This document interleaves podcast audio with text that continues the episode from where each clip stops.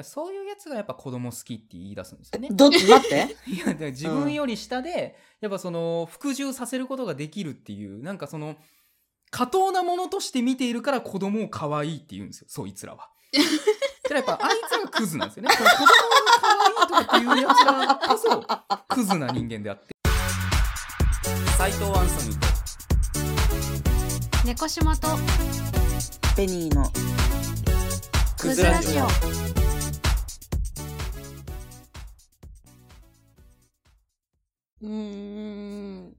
もう体の仕組みが違うんだもん。筋肉の量も違うんだもん。無理だよ平等なんて。だからどっちかがいいとか悪いとか優劣をつけるからおかしくなるのであって、うん。うんなんかそのお互いないとこねカバーできればいいんですけどね。だからその差別と区別の違いが分かってなかったりするんですよね。うん。その筋力の違いとか、マルチタスクが得意とか、こういうのって区別じゃないですか。そうですね。でも今まで問題になってきたのは男だから女だからみたいなのは差別でしょ？ここのなんか線引きができてねえ奴らがわーわー言うからうん。対して優秀でもない女性だったりまあ男性ももちろんそうですよね。その性別が要因でそういうなんか上に行ったり選ばれたりっていう風にするんじゃないかなっていうう風に。だん。からそこの違いがなんか分かってない。それは区別だろって思うこともありますもんね。差別だ差別だそうですね。なんかうんうん。差別されてるとは、あまり実生活で思ったことはないんだけど、はいはい。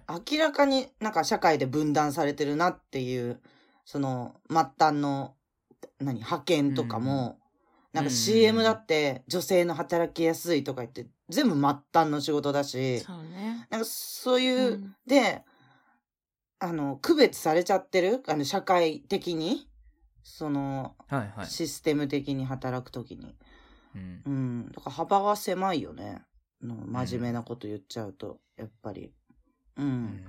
で、あとその末端の中で生きていくときに、だからその、うん男からどう見られるかよりも、まず女の敵を作っちゃいけないっていう、いうそうね。処世術の方が、いっちゃん大事なんですよ。そう。そうそう。男が差別するとかよりも、現場はまだ、うん。女にどうこうされることの方が問題。だから女性らしさを逆に指導されますもんね。上のうん。先輩とかから。確かに。その、一番大事なスキルかもしれないですね何より、何でもそうだけど。うん。あ部長の前ではこれしないで、これしないで、あれしないでとか、あの、後ろ下がっといてとか。なんかそういうことも含め業務のマニュアルになってたりするんで、ななんかそういうことを教えられながらも、でもいざ気に入られたら潰されるみたいな。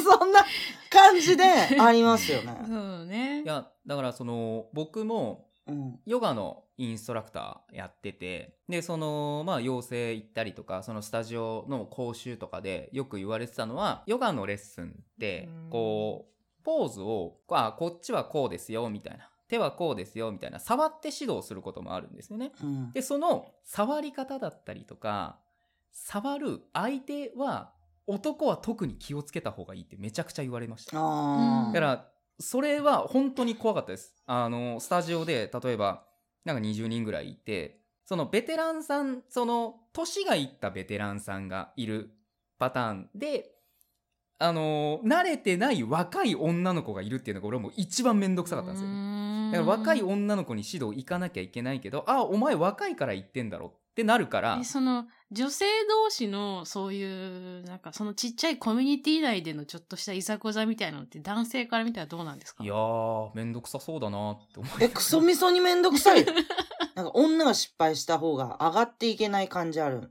なって うんそうですよね思うんだよね。例えば芸能人見ても、はいはなんか、あの、まあ、誰かアイドルの男の子と結婚する、い。はいはい。あの、女子アナがいましたけども、はいで、その時に匂わせの、なんかちょっと、その人の、なんか、服とかなんとかみたいなのね、うんそう映り込ませるとかって、やると、しこたま潰され、潰しにかかる女たちと、で、あと、女側が独身で不倫した場合、全く社会復帰できない風潮みたいな。確かにちょっと、なんか、女の不倫は本気だみたいな、よくわかんない風潮あるじゃないですか。男の不倫は浮気だけど、女の不倫は本気だからみたいな、うん。うんうん。女が不倫したらああ本気でやってんだみたいな、男が不倫したらそれはもう遊びだからみたいなうーん。うんうんまあでも、ある種それも本当のことが多い気もしますけどね。うん。うん。ああやっぱ女性ってその、うんなんていうの？体の関係を持ってから好きになってた、それで確かめるみたいなところもあるから。へーあーやっぱそんなそんな感じなんですか？体の関係でこういうこと聞いていいんですか？いや、まあ、使うかどうかはお任せしますけど、決めるっていうか、その、まあ、極端に言うと男性はその体の関係を持つことがゴールで、そこで終わりなことが多いんだけど、女性にするとそこで情が湧いちゃうんですよ。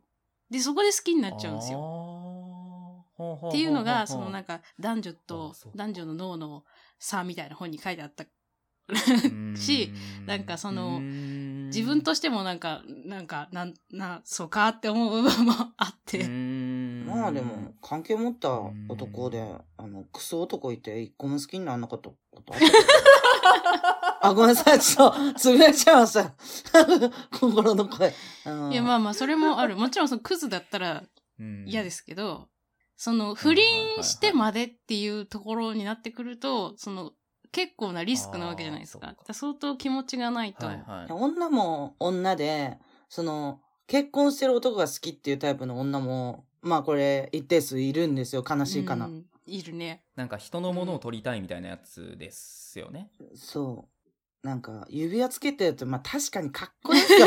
あの薬指のキランが。そうね。うわ、頼もしいみたいな雰囲気が。それはなんか性的なそういうのですか？その人間として頼もしいとか、なんか安心感があるとか、じゃなくて。あ、色気、色気、色気。あの、もう間違いなく色気ですよ。うん。なんか、一説には、だから、一回女に認められた男だから、余計、その保証があるからっていう話があるらしいですよ。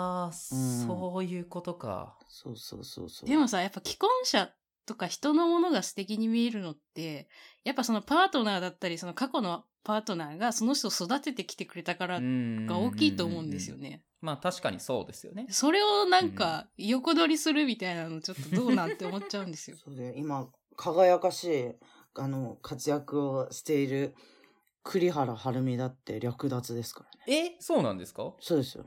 あの料理研究家のおばちゃんでしょ？そうですよ。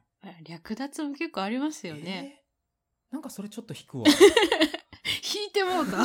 ここに来て。いや、なんか、なんかわかんないですけど、平野レミだったら受け入れられるんですよ。なんでや？栗原はるみはちょっと、ちょっとダメじゃないですか。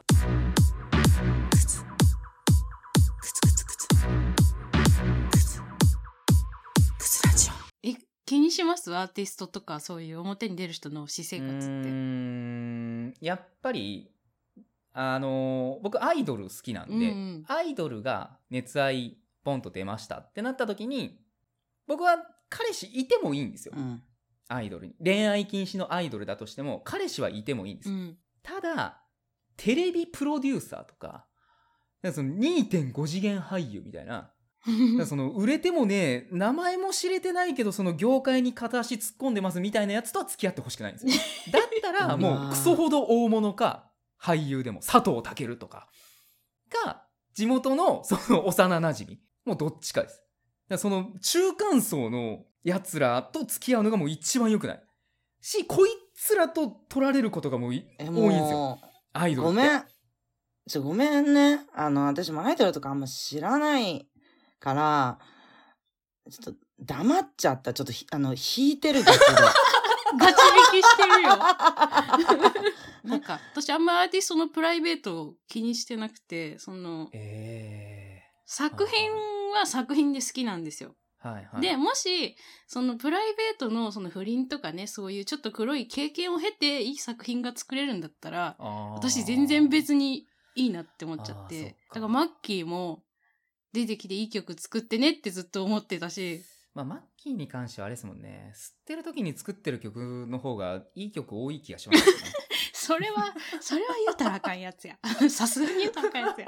ハングリースパイダーとかめちゃくちゃ好きなんですよ、僕。うんいい曲絶対吸ってるじゃないですか。あんな曲作るの。いやいやいや、わからんですよ、それは。なんか、女も女で、なんか、心理学的なので、なんとなく聞いたことあるんだけど、1000万の年収の男と、それ以下とか普通の男と抱かれた時に、やっぱ1000万の方が感じるらしい。へ圧倒的に、そのお金の数字で、あだけで感じるんだっそて。なんか現金な話というか、それこそ。そうそう。女の生態ってそんなもんらしい。いや本当にそうそうそうそう。ということでね、男女平等は無理ですね。そうなんですよね。どう考えても無理。どう考えても無理なことを押し通そうとするじゃないですか。あの、スポーツ界とかでもそうですけど、うん。ジェンダーレスの人が、うん。元、元男です、みたいな人が、うん。女の、女の子の競技に出て、女子の競技に出て無双するとか、うん。ラグビーかなんかの女子の試合に出て、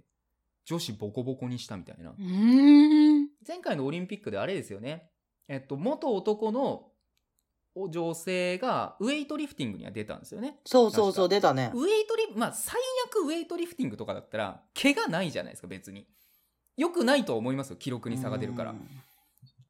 でも、コンタクトスポーツは絶対やっちゃいけないと思うんですよね。そういうラグビーとか、ああいうのって。怪我するから。だって、それがまかり通ったら、そういうやつ出てきますからね。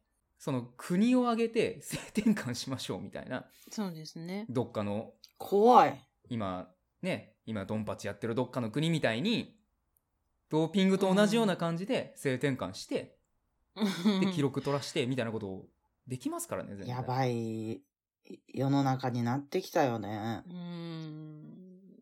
やっぱどっかで線引きは必要ですよね。そのジェンダーのことに関しても。必要です、必要です。はい。うん。なんかもうその、ジェンダーフリーみたいなのだけが一人歩きしてるから、ね。とりあえず平等にしよう、平等にしよう、みたいいやー無理なことそれはもちろんね、いろんな人が生きやすい社会になればいいとは思うけど、でもやっぱりどうしてもその、な。はい、はい。生物学的な意味で超えられない部分は出てくると思うから、うん。ね、それを無視して、なんか、ジェンダーレスとか、ね、ダイバーシティとか言われてもね。別に差別してないけど、その、ゲイの人とかそういういろんなジェンダーの人とかいいることは全然いいんだけど、なんか結局こっちも、はいこっちはこっちで人生あって女として生まれてて、で、女について語ってるだけで、なんかこう、ちょっと、はい、はい。あの、周りに配慮がないみたいな風になりつつあるなっていう気持ちがあって、うんうん。なんか、いやいや、女、だからそれが平等だったら私も女として生きるのに苦労も何うんも喜びも同じだけあるけどね。みたいな、なんかそういうのはあるよね。その苦労してるのはわかるよっていうのわかるけど、ね一般化するのに持ち上げていいいってらっしゃるんだと思うんだけど、そうそうそう。ただ、まあ、確かに住みづらいんだろうね、そのジェンダーの人から。日本なんて特にね、女は住みづらいんだから、うんそういう、やり玉に上がってるいろんな問題、メディア的に上がってる問題、はいそういう差別だ、うんぬんだっていうことよりも、目の前の人をそういうふうに変、差別っていう言葉って日本語にすると、まあ、海外のそれとはちょっと違う、うん。価値観なんだよね。そうです日本人ってあんま差別っていう感覚がなくて、知らないってだけなんだよね、それに対して。知らないだけっていうイメージなんだけど、なんか、だから目の前のことに偏見を持ってないかなっうんて思うことの方が大事だと思ってて、うん真面目なこと言うんと。ほと、ほんとそれめっちゃ思います。なんか私ほんと差別とか偏見とか全然ないからって言ってるやつが一番盲目だなって本当思うんですよ。いつ、いつだって自分も差別する側に回れるし、逆にも、要は受ける側にもなるしとかっていう、その、人としてそういう揺らぎを持ってるっていうこともうん。分からず、うん。上から言ってるのが一番危険やぞとうん。いや、そうですよいうのは思うね。すげえとか言って、教育番組みたいになってきた。とか言いながら言いたいことバンバン言ってますけども、私はね、そ、それを、わ、なんつうの、それ一周して、あの、ね、クズなこと言ってた、言ってたいんですけど。うん、言ってたいですよね。ううんん。そうですよ。どんどんどんどん自分の愚かさを、やっぱ知っていく。っていうことですよねうんうん。そうですね。それそうするとね、変な悩みもなくなってきますからね。そう、悩んでる奴らほど自分を過信してますから、そういうの見てると腹立ちますよね。やっぱその身長で悩んでる奴らほど、やっぱその身長があればモテるんじゃないかみたいな、そういうのを過信してしまってるっていうことですよね。それは過信じゃねえな。それは過信じゃ。人をクズと呼ぶのは犯罪です。クズラジオ。